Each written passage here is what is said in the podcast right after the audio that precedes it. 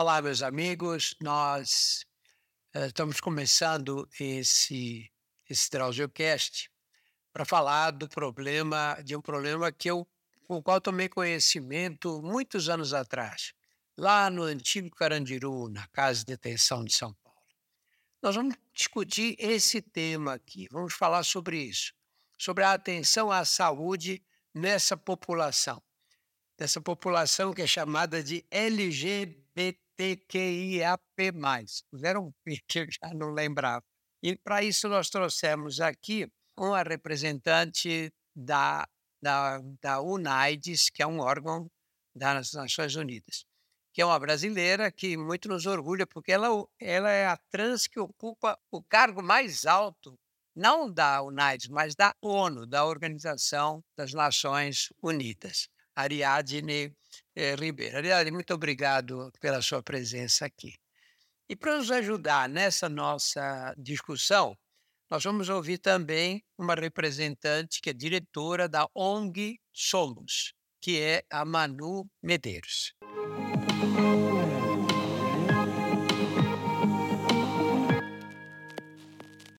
Em 89, nós fizemos um estudo de prevalência do HIV na população carcerária da casa de detenção. E testamos 1.500 presos no total. E encontramos 17,3% HIV positivos. Só que lá, no quinto andar do pavilhão 5, ficavam as travestis que eram presas na rua. E eu sempre tive muita curiosidade, porque elas conseguiam sobreviver na cadeia eram presas na rua, muitas vezes é, nas, nas, com roupas de, de mulher, claro, com bustier, com saias justas, e eram presas, levadas para a delegacia, ficavam na delegacia em celas horríveis, lotadas de gente, e depois eram é, encaminhadas para a casa de detenção e ficavam aguardando o julgamento. Eu fico, como é que elas conseguem entrar numa cela, aquelas delegacias, tem 20, 30 pessoas lá, né?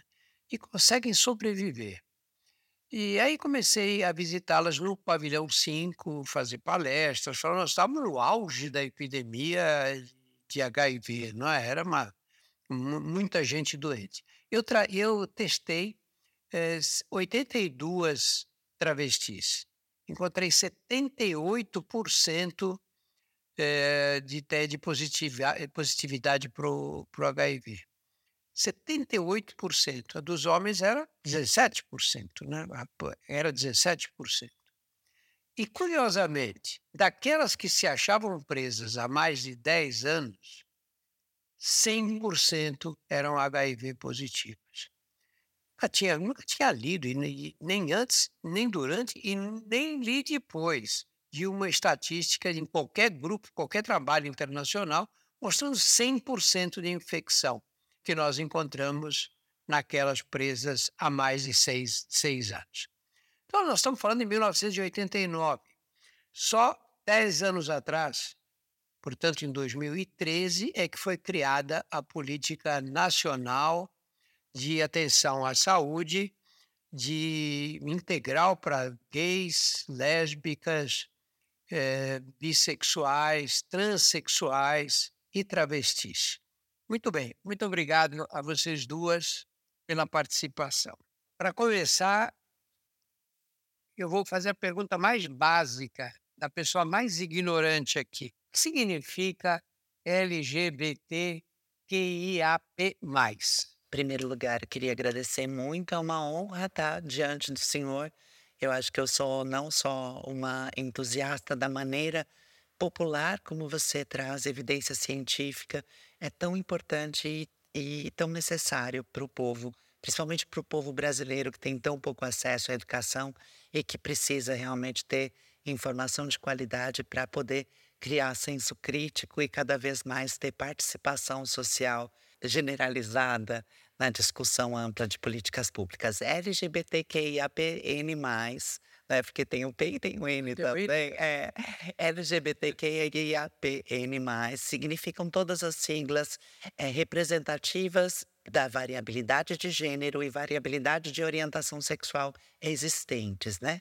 Então a gente tem lésbicas, gays, bissexuais, o T ele significa travestis e transexuais, então engloba todo o quadro né, de, de pessoas é, transmasculinas, pessoas trans, pessoas que se autoidentificam como travestis. A gente tem o I, que são de pessoas intersexo, o diagnóstico de diferenciação sexual é, é, é uma das questões que essa população reivindica, né? Para que a gente possa ter cuidado em saúde que não seja nem estigmatizante e nem possibilite uma mutilação ainda na infância desses bebês que não sabem ainda qual identidade vão ter, né? E também as demais letras. Quando a gente termina no item, QAPN+. O Q é uma sigla que é utilizada bastante nos Estados Unidos é, e as pessoas lá têm um movimento queer. O movimento queer ele foi criado lá nos Estados Unidos. Ele é basicamente um movimento de homossexuais, em, na sua maioria negros, que se juntavam naquela primeira década de HIV/AIDS e tinham ali as suas comunidades. Então, a sigla Q significa queer. Para nós, ela não tem propriamente um significado como é para os Estados Unidos, mas algumas pessoas já se identificam dentro dessa sigla. QN é APN+. Assexuais é uma outra sigla, então as pessoas que não têm desejo sexual, elas se realizam de outras formas que não esta, né? E N é de gênero neutro, então é, também é utilizado nos Estados Unidos, o gênero neutro. O P é de pansexual, que na verdade é uma bissexualidade com uma outra forma de compreensão do que é o amor e o afeto para todas as pessoas, independente do sexo, do gênero ou da orientação sexual. E o mais são todas as outras pessoas que simpatizam, que antigamente a gente colocava no GLS o S, e aí para as pessoas que são nossos aliados, o mais está lá, porque sempre dá para incluir mais alguém. Quer dizer, na verdade, essa sigla procura englobar todas as pessoas, independentemente da, da, do gênero, independentemente da, da vida sexual que levam. Né? Manu, e o que é essa heteronormalidade institucional? Então, primeiro quero agradecer a oportunidade de estar com vocês, mesmo de forma virtual, aqui de Porto Alegre. Uh, eu incluiria um cis também, né, para pensar uma cis heteronormatividade, porque para além das questões de identidade sexual, então se, se é hétero, se é homossexual, se é bissexual, pansexual, a gente também tem que estar tá pensando as questões de identidade de gênero, da cisgeneridade e também da, da transexualidade. Mas quando a gente pensa as relações em sociedade, a gente tem até então uma norma que acaba ditando a, as formas que são possíveis com que as pessoas possam ser, existir e se relacionar nesse mundo. Né? E até então, o que está dentro da norma é tu nascer enquanto uma pessoa cisgênero e uma pessoa que seja heterossexual. Então, uma pessoa cisgênero uma pessoa que nasceu sendo identificada dentro de um gênero e ao longo da sua experiência de vida se manteve nesse gênero, que é o meu caso, nasci sendo identificada enquanto mulher e permaneço me identificando enquanto mulher, então sou uma mulher cisgênero. A questão da, da heterossexualidade é que quando as pessoas nascem, e a gente pode pensar até os, os chás de de revelação, chá de bebê, né? Se tem toda uma expectativa, se vai ser menino, menina, e também já vai se direcionando uma questão de sexualidade para essas pessoas e se espera que homens e mulheres se relacionem. Né? Não, não se pensa essa diversidade que a Ariadne estava trazendo né, da nossa sigla, é que existem outras possibilidades de se relacionar. E isso vai vai estar tá atravessado numa estrutura de sociedade, né, enquanto a gente se organiza enquanto sociedade, e vai estar tá dentro das instituições também quanto como as relações dentro dos espaços vão se dar, né? Então, eu, enquanto uma mulher que se identifica enquanto lésbica, dependendo do, do espaço que eu adentro, as pessoas às vezes elas podem já achar que eu tenho um namorado, né? Nem, nem presumir que talvez uma, uma diversidade uh, de gênero e, e de orientação sexual exista e a forma com que com que vou, vou me relacionar com esses espaços também. Ariadne, eu lembro de anos atrás, nessa época que eu estava muito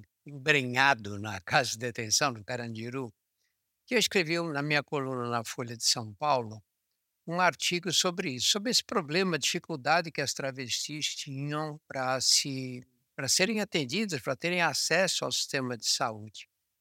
E, na verdade, eu escrevi que, olha, parece uma travesti, vai procurar um serviço público, um hospital público, ela não passa do porteiro, ela não consegue marcar uma consulta de jeito nenhum.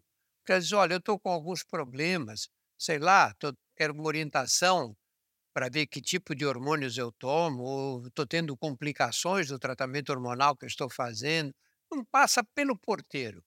Essa, essa relação mudou? Nós tivemos alguns avanços. Eu acho que a saúde ela ampliou o acesso. As pessoas trans elas passaram desde a visibilidade trans que foi fundada aqui para o Brasil em 2004. A gente teve alguns avanços e principalmente na área da saúde. No entanto, eles não são suficientes para garantir direito fundamental e nem cidadania. A gente ainda precisa discutir de forma bastante sistemática a existência de adolescência e infância trans. Porque é nesse período, justamente, que essa pessoa vai começar a sofrer todos os tipos de violência pelos coleguinhas da escola, pela família que não aceita o comportamento dela e vai tentar corrigir, então vai começar a usar às vezes de violência para corrigir. Ainda existe a expulsão de casa, que na maior parte do, das vezes acontece ainda na pré-adolescência. Essas pessoas são empurradas à margem da sociedade porque não existe nenhum outro tipo de trabalho possível para uma pessoa que está transicionando de gênero. A gente ainda tem um problema do silicone industrial, porque no mundo de hoje, a facilidade com que se coloca, né, um, um, um líquido que vai é, causar danos severos à saúde dessa pessoa e pode causar a morte para essas pessoas, simplesmente porque essas pessoas não têm um acolhimento no serviço de saúde que poderia oferecer um bloqueio hormonal, que não vai interferir em nada, que é reversível, que é possível de ser feito na adolescência e garantiria para esses adolescentes mais conforto com relação a esse gênero que vai começar a aparecer em função da, da, da puberdade, desse gênero que essa pessoa não se reconhece. Ele vai começar a trazer grandes complicações para essa pessoa no sentido da saúde mental, em função de todo o estresse de minoria, de toda a violência que essa pessoa vivencia e ainda todas as oportunidades que são muito mais difíceis para essas pessoas do que são para as demais. Então, ainda tem muito a caminhar. Manu, quais são as maiores deficiências dos nossos espaços públicos e privados que podem afastar as pessoas LGBTQIAPN+,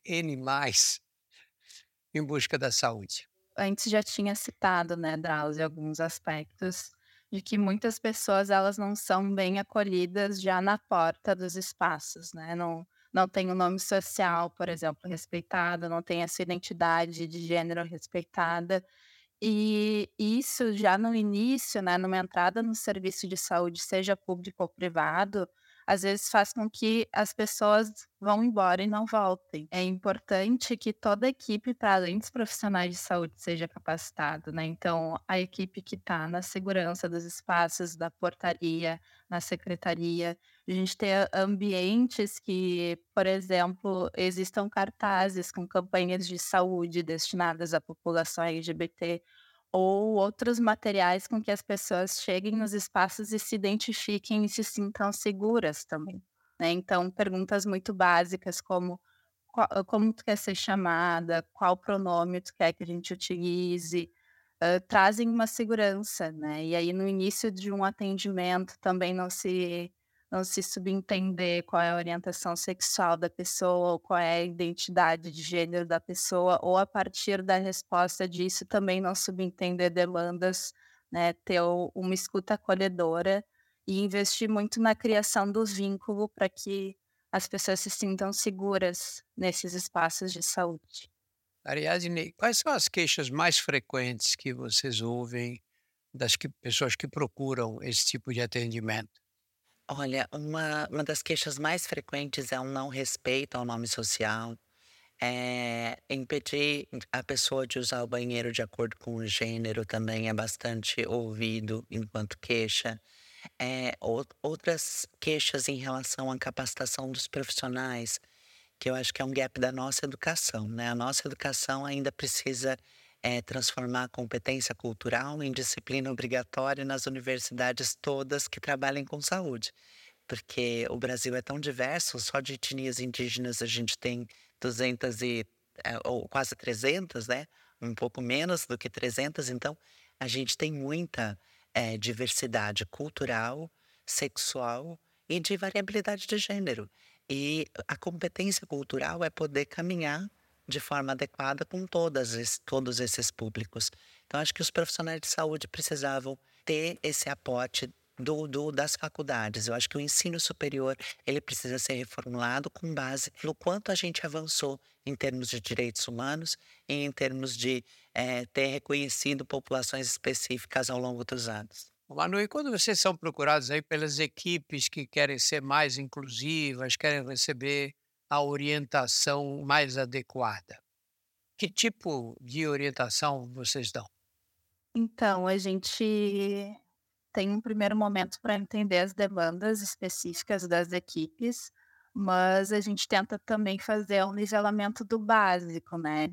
Até pelo que a Ariadne trouxe nas, nas graduações, a gente não não estuda sobre diversidade sexual e de gênero. Então, nós vamos ter muitos profissionais da saúde que não sabem o mínimo né, da diferença da identidade de gênero de orientação sexual, quais são essas siglas, né, quais são os pronomes. Então, a gente traz conteúdos muito básicos sobre diversidade sexual e de gênero, mas também vai trabalhando essa questão do, do acolhimento, do respeito, trazendo a, a Política Nacional de Saúde Integral LGBT, que muitos profissionais às vezes não conhecem a existência dela, mesmo que tenhamos 10, 10 anos dessa política já, trazendo algum, algumas outras questões, como a portaria do SUS, né, do nome social. Então, é uma portaria, é uma lei que deve ser seguida, trazer essa parte mais jurídica, também burocrática, para resguardar os nossos direitos enquanto população LGBT. Vou pegar um exemplo. Que tipo de orientação vocês dão para uma pessoa que se identifica como transgênero e outra que se, se identifica como, como, como travesti? Você diz com, com as pessoas diretamente é. ou com os Não, profissionais? Com, com os profissionais que vão atender a essas, vão atender essas pessoas. Eu acho que algo muito importante quando a gente está atendendo pessoas LGBT, com pessoas no geral, mas pessoas LGBT, é a gente escutar essas pessoas e não prever quais são as suas demandas por elas estarem numa sigla ou outra. Mas é importante que, por exemplo, profissionais que vão atender população trans e travesti tenham uma aproximação, ou pelo menos um interesse de, de se aproximar de, de questões da harmonização. É, se aquela pessoa que vai ser atendida ela faz harmonização, de que esses profissionais se qualifiquem para estar tá explicando né, de, de forma qualificada esse processo de harmonização para essas pessoas mas acho que é muito importante que a gente escute e acolha a população e não subentenda quais são as demandas. É porque, às vezes, a gente escuta né, falas de ah, fui em tal serviço de saúde e o profissional mal me ouviu e já achou que eu queria X ou Y coisa, ou me deu uma hipótese diagnóstica X por eu ser gay né? Ou por eu ser trans, ou por ser travesti. Então, mesmo quando a gente faz esse acolhimento de não subentender essas demandas, né, de de fato sermos acolhedores. Em relação aos homens gays e às mulheres lésbicas? População de, de mulheres lésbicas é, é algo caro, assim, para mim, pessoalmente, né? Nós, enquanto categoria, ainda somos muito invisibilizadas, mesmo dentro da, da comunidade LGBT. Uh, e tem, tem muitos pontos que, que dentro da, da nossa sigla a gente, a gente ainda não, não consegue ter acesso.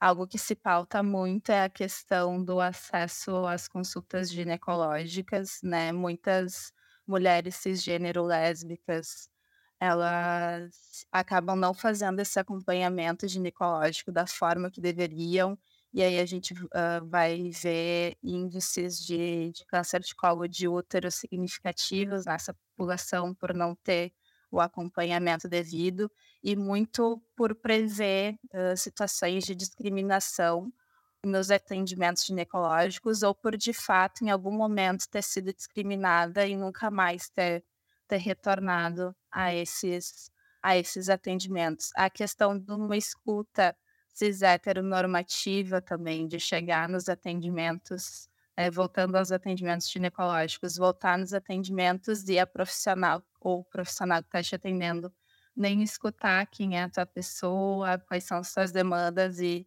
e já prever que, por exemplo, tu tem uma relação heterossexual e já encaminhar alguns procedimentos contigo. É, e muitas de nós, às vezes, não conseguem nem abrir suas demandas, porque, no primeiro momento, já não se sente acolhida. Questões de saúde mental, a gente, para além das questões de, de lesbofobia, a gente tem todo um atravessamento de machismo, misoginia, né, de uma estrutura patriarcal que também nos pesa e que vai reforçar muito a questão da lesbofobia, de como a gente, a gente vive esse preconceito de de identidade sexual e questão da maternidade também, que é alta para para muitas de nós e é bastante invisibilizada nos serviços de, de saúde, né? A, a, e que é uma realidade para muitas mulheres lésbicas e, e que para cada uma vai ser de uma forma, né? E, e também do, do pré-natal da parceira, por exemplo, né? A gente não está falando sobre isso nos serviços de saúde, né? Que que quem materna pode ter uma, uma parceira e não um parceiro. Ariadne, no caso dos, especialmente no caso dos gays, todo o foco das atenções à saúde estava no HIV no passado, né? E muita coisa mudou de lá para cá. Como é que você vê essa questão hoje do HIV nessas populações e do preconceito contra as pessoas que convivem com HIV? A gente ainda continua com uma epidemia concentrada, concentrada, né? Ela, ela foi muito focada em populações que a gente determinou com o nome de populações-chave.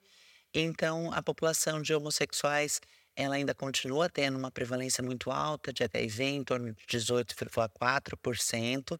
A gente ainda tem uma prevalência altíssima também na população trans, que chega a quase 30%. Mas a gente tem também pessoas usuárias de álcool e outras drogas, que está em torno de 5%, e também as trabalhadoras é, sexuais. Hoje em dia a gente tem ampliado um pouco, porque o trabalho sexual ele tem mudado o gênero conforme os anos foram passando. Então a gente tem trabalhadores e trabalhadoras sexuais. É, inclusive, uma demanda que é nova, que é recente, é uma necessidade de cuidado dos homens trans para saúde e HIV. Porque também a gente não, não levava em consideração que essas pessoas também foram vulnerabilizadas e também tiveram suas oportunidades cerceadas em função da marginalização e discriminação que a sociedade insiste em manter sobre eles. E essas pessoas também foram levadas à prostituição em muitos casos. Então, a gente também está vendo aí um aumento de, de casos de HIV nessas populações que até então a gente não tinha visto. Para a população homossexual especificamente, o cuidado em saúde, ele vai olhar para tudo que a Manu falou. A gente precisa tirar a heterossexualização como padrão. Então, quando o, o, o rapaz está sendo consultado pelo, né, pelo médico e o médico pergunta: Você tem relações sexuais? Ele não vai já dar a entender que essas relações sexuais acontecem dentro da lógica heterossexual. Um caso que a Manu comentou é, eu presenciei em função de uma palestra que eu estava dando numa universidade, e uma médica me disse que ela tirou a virgindade de uma mulher lésbica justamente porque tinha perguntado para ela se ela tinha relações sexuais. Ela respondeu que sim, mas essas relações não envolviam penetração, que ela tinha um, relacionamento afetivo lésbico e não envolvia penetração nas relações delas. E ela foi usar o espéculo e percebeu que a menina era virgem. Então, assim, olha o, o tamanho, né, da, do problema de não ter, é, não pensar antes que a variabilidade de orientação sexual pode determinar, inclusive, a forma como você vai atender a pessoa que está ali a, a, precisando de cuidado. Você acha que não existe uma discriminação forte contra as pessoas HIV positivas Muito. nos serviços de saúde? Muito, doutor Drauzio, muito. Nos serviços de saúde, a gente é, recentemente publicou a, a, a, pesquisa Stigma Index e a gente ainda é, tem dados assustadores. Por exemplo, 90% das pessoas trans relatam no Stigma Index que sofreram algum tipo de, de discriminação dentro dos serviços de saúde. Chega, chega a cerca de 6% os serviços especializados em HIV. Ou seja, mesmo aqueles serviços que são especializados e que já há muitos anos têm recebido pessoas com né, variabilidade de gênero e até de orientação sexual, ainda tem relatos de discriminação. Então, a gente ainda precisa mudar normas sociais. É algo muito mais difícil que leis não mudam. É no cotidiano que a gente consegue mudar a norma social, principalmente quando a gente consegue ver que essas pessoas que foram tão estigmatizadas, elas podem sim ocupar lugares até na padaria. Elas podem ter as mesmas funções sociais que toda a sociedade tem. Isso vai diminuindo o estigma e vai diminuindo a discriminação.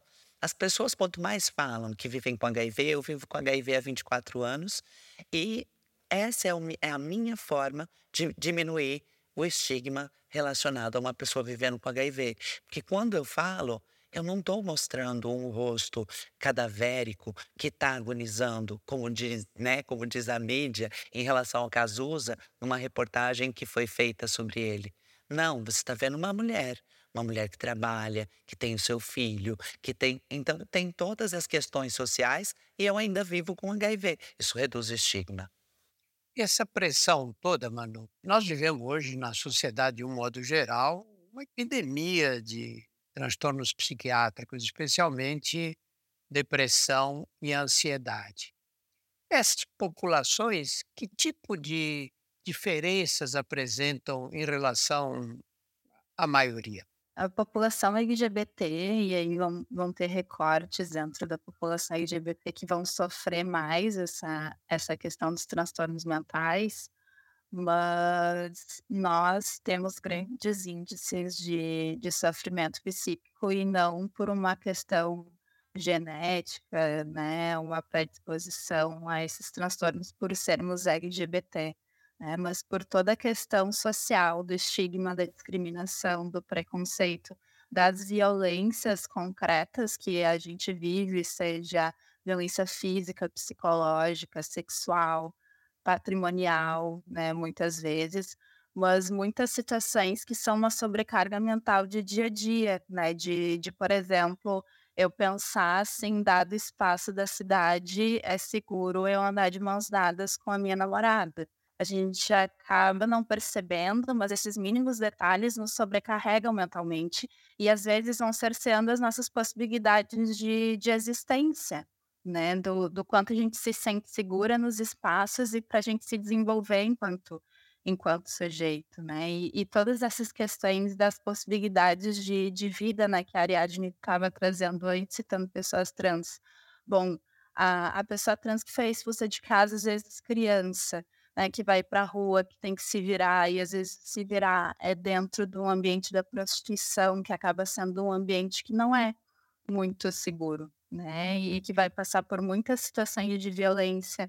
Algumas pessoas às vezes conseguem adentrar mercado de trabalho com muito esforço, mas uh, em, em cargos que não conseguem se desenvolver tanto, muitas pessoas não conseguem investir nos estudos, né, de, de ter educação, de ter uma profissão, né, de se formar. Isso vai construindo não possibilidades de, de viver, né, e, e vai diminuindo nosso bem-estar, nossa qualidade de vida e prejudicando o nosso emocional, né? Então, de fato, sofremos muito com com depressão, com ansiedade, questões alimentares também, de transtornos alimentares, ideação suicida ou, de fato, tentativas ou mesmo suicídio, também é algo bastante significativo.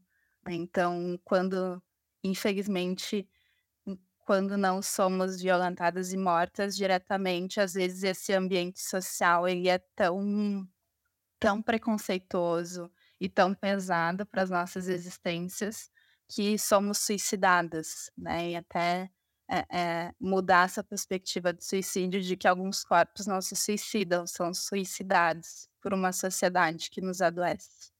Então, a saúde mental ela tem que ser mais abraçada ainda pela comunidade LGBT. A gente vem com movimentos recente, se for pensar uma questão histórica, a gente saiu do, do manual diagnóstico uh, na década de 90, né? E de lá para cá estamos em, em movimento. A gente tem algumas campanhas aqui no Brasil, né, de que não há cura porque não é doença, mas a gente também vê vários movimentos conservadores ainda tentando patologizar as nossas existências. Então, de fato, é bem importante estarmos atentas a esse aspecto da saúde mental e de nos fortalecer, achar estratégias de como nos fortalecer enquanto comunidade. Ariadne, você acha que nós temos estruturas nos serviços de saúde para o atendimento né, psiquiátrico, psicológico dessa população? Eu acho que a gente ainda precisa caminhar bastante na questão da saúde mental é, principalmente no acesso popular à, à questão de saúde mental, a gente percebe que grande parte da população realmente tem apresentado sintomas, às vezes leves, moderados, de depressão e nunca passaram sequer por uma consulta com um psicólogo, nunca foram avaliadas. E a gente percebe que o mesmo acontece também em relação ao estigma relacionado à saúde mental. A gente ainda vive uma psicofobia bastante generalizada na nossa sociedade. Ainda é comum quando a gente fala assim: ah, seria importante que você fizesse terapia, a gente escutar coisas do tipo: ah, eu não sou louca, por que, que eu vou fazer terapia? E aí a gente tem que explicar: olha, terapia deveria ser para todo mundo, né? Todo mundo deveria fazer. Então, a saúde mental é um componente importantíssimo do que a gente diz de saúde integral LGBT, em função de todo o estresse de minoria que essa população vive, mas principalmente em função também do quanto é, se falham os recursos de uma sociedade, da família e das instituições que deveriam é, garantir esse processo de formação cidadã a gente precisava, pelo menos, que os serviços de saúde cumprissem com o papel de garantir os direitos fundamentais dessa pessoa para que ela possa se desenvolver. E isso só vai acontecer se a gente conseguir dar o suporte de saúde mental, suporte social, o suporte que essa pessoa precisa ter. talvez a família, por não ter entendimento, por não ter conhecimento, não vai oferecer à sociedade pelo mesmo motivo também não, e nenhuma outra instituição vai conseguir fazer. Então a gente precisa apostar na saúde para ser esse primeiro é, lugar de acolhimento para que essas pessoas se desenvolvam. O Manu, vai imaginar que eu seja psicólogo ou psiquiatra e me sinta despreparado para atender essa população toda. Como é que eu poderia me informar? Como é que eu poderia receber orientações? pegando a minha área, que é psicologia, né, psicóloga, o Conselho Federal de Psicologia ele vem há alguns anos já disponibilizando alguns materiais, inclusive referências técnicas de como os profissionais devem atuar com população LGBT, tanto o que fazer quanto o que não fazer. Então é importante que se busque dentro dos conselhos o que já se tem de material disponível dentro das suas profissões em específico, mas de procurar se qualificar e se aproximar do que é essa cultura LGBT também, né? De, de tentar se aproximar minimamente e entender minimamente como é essa experiência LGBT. É, mas uh, os, os conselhos eles vêm construindo materiais a respeito. Hoje em dia, com a questão da internet, a gente tem acesso a diversos cursos e materiais com qualidade. A própria UNAIDS é, é um espaço que dá para dá se acessar, para ter informação a respeito de qualidade, com segurança, né? E também de procurar serviços, ONGs e projetos específicos para estar tá se qualificando. Né? Que, que felizmente hoje já temos já temos bastante iniciativas pelo Brasil todo. Nós estamos chegando no final, infelizmente. Vocês têm algum comentário a mais que queiram fazer? Eu gostaria de acrescentar uma coisa que é muito importante. Às vezes a gente cai na, no erro de imaginar que população LGBT, QIAPN+, é algo novo. Não, não é. Claro, tem na história da humanidade. Na história da humanidade não há moda nisso, não há, não há nada de modismo. Há existências de pessoas que simplesmente foram invisibilizadas pela história. A gente sabe que a maior parte dos povos indígenas contavam com suas personalidades, com variabilidade de gênero e com variabilidade de orientação sexual. Essas comunidades foram influenciadas pelo processo colonizatório e essas identidades foram apagadas. Então, a gente precisa levar em consideração que a história da população LGBT é muito mais antiga do que a gente tem conhecimento. E a gente precisa chegar é, a essa conclusão. Não há nada de novo debaixo do sol. Tudo que aqui está ainda sempre esteve, a gente só não estava acostumado a enxergar. Ô Manu, você não acha que essa história é tão antiga quanto a história da humanidade?